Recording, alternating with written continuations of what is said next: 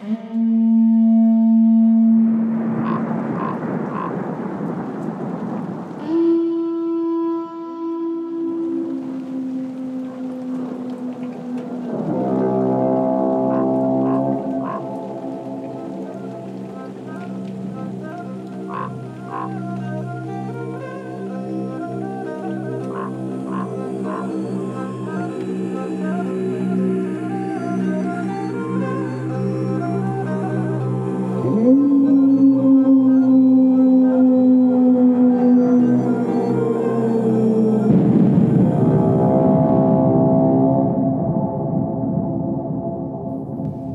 welcome to the Lore of the Yeti podcast.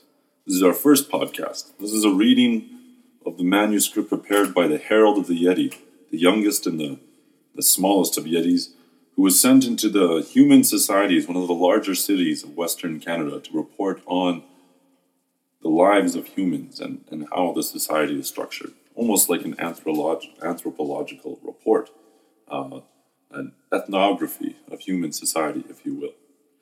Uh, the first report sent back to the Council of the Yeti is titled, Why the Lives of Humans Suck, and it continues as such. Humans to Yetis have the appearance of ants, busily running to and fro, frantic their whole lives. No time for relaxing, no time for family, no time for nature. There's five days on and two days off. Repeat. They are constantly looking to get back to the grind, for that's how humans refer, refer to their career the majority of their lives, their greatest endeavors as the grind. The greatest regret, according to an article in The Guardian, held on average among the elderly residents of hospices in England, was that they worked too hard in life. Humans all seem to work too hard, or at least most of them. Humans are driven to find a career and throw themselves into it. They are expected to be passionate, to find a passion if one exists, and to make that passion their career, to have the career form their identity, and their identity the basis for all their social interactions. Humans' jobs, the jobs that humans have, are who they are.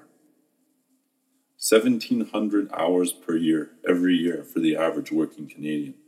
At jobs that humans mostly hate. They love to tell people what they do, and yet most of them hate to go to their jobs every morning. Jobs where most people would, if given the choice and enough money, would walk away from in an instant.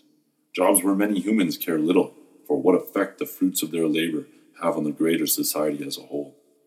Jobs where humans feel it necessary, even virtuous, to kiss ass to bosses they disrespect. Jobs that promote a, so- a toxic social environment so as to control their own flock. Jobs that are admitted bureaucracies serving no purpose but to get in the way of humans trying to get on. The tolerance of the human mind to monotony is astounding. Humans work at mostly one job for the entirety of their short lives. They perform a small number of tasks, thousands of times, over decades until they retire.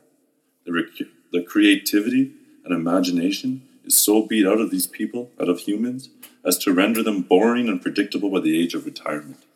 In fact, when most humans retire, they don't know what to do with themselves, having spent their whole lives performing menial tasks and sucking up to their bosses. And for what, you ask? For what do they throw away the majority of their time on earth? And the answer is not obvious. Mostly they strive and struggle for stupid rewards. The poor in human society need to struggle just to get by. It is the nature of human society to be unequal, and the ones who are at the bottom with the least hope have to struggle the most to support everyone else. They struggle just to keep their heads above water.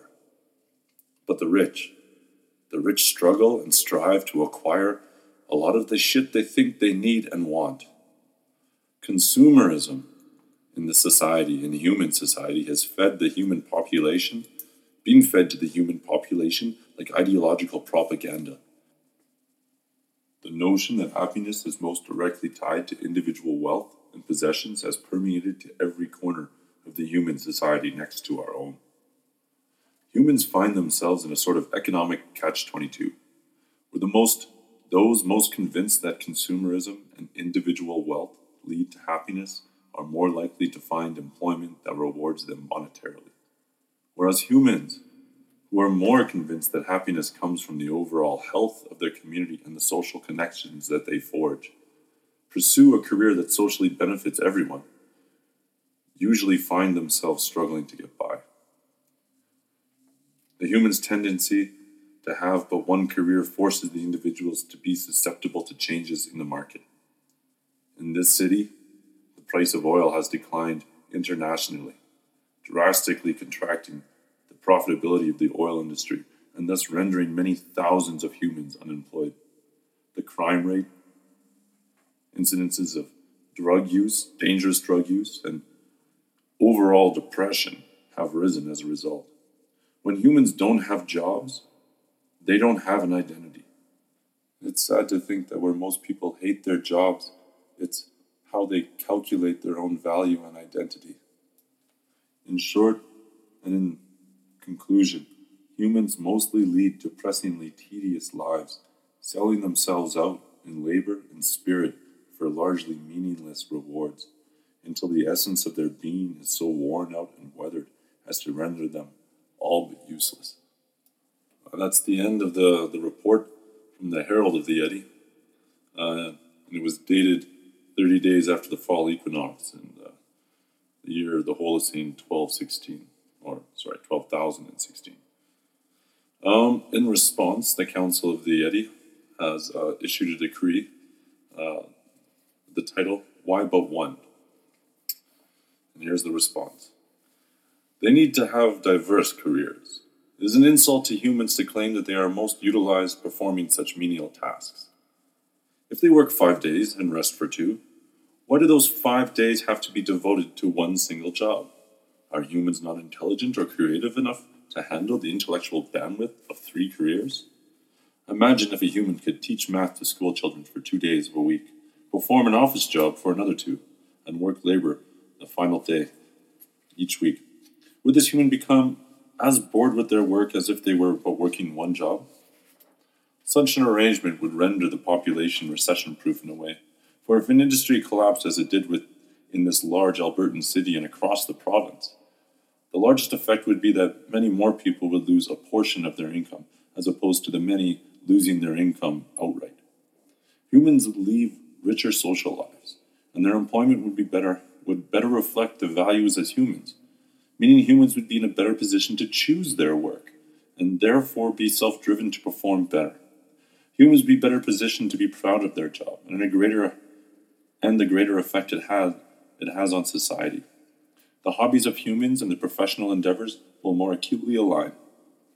However, the idea of humans working at diverse careers instead of just one faces a major a few major obstacles to implementation. The Council of the Yeti has outlined three such impediments. The first is job benefits. Most human companies only offer full benefits to full time employees, rendering it difficult to work only at part time jobs. The solution is that companies offer benefits for part time work, or, more feasibly and efficiently, the government offers better benefits to all citizens and companies um, stop offering benefits. Number two, wage disparity. Options for workers would be much more beneficial if huge wage disparities didn't exist in our society, or in human society. Of course, some disparity is necessary to better reflect the difficulty, uh, arduous requirements, and personal sacrifice of some careers. However, most jobs are relatively comparable in skill and social contribution, and wage should reflect that. But even in extreme circumstances, say at somebody whose job requires a lot of intellectual training uh, intellectual know how, hard work, and a very beneficial role to society. Given an example of, say, a neurosurgeon, the, the amount that they are paid now is not completely out of sorts with, with most jobs. Uh, that type of wage disparity between uh, someone who's a neurosurgeon and a, a garbage truck driver in human society, in this human society, is not actually that bad. Some jobs are incredibly inflated in, in the amount that they're paid. But even a neurosurgeon who has to devote most of his time to a career would still probably benefit from having one day a week devoted to another career where he could possibly cook or uh, teach yoga. Even that might be beneficial. The third in- impediment to the implementation of this type of varied career society outlined by the Council of the Yeti uh, is the issue of social security in, in this close human society. Humans need to feel secure before taking risks. It is not expensive, if done properly, provide shelter, food, and opportunities to humans if they happen to be down on their luck. Too many humans see their jobs as the only form of social security and are too afraid to change careers for fear of falling out the bottom of society and ending up living on the streets, which happens far too often. If humans feel they have a good safety net, maybe they will be less inclined to plunge headlong into a career they largely don't believe in. The Council ends its decree by saying, Thus, this is our advice to human society. May they heed it well. And with that, I wrap up the end of this podcast and the end of this decree. Until next time, thank you for listening.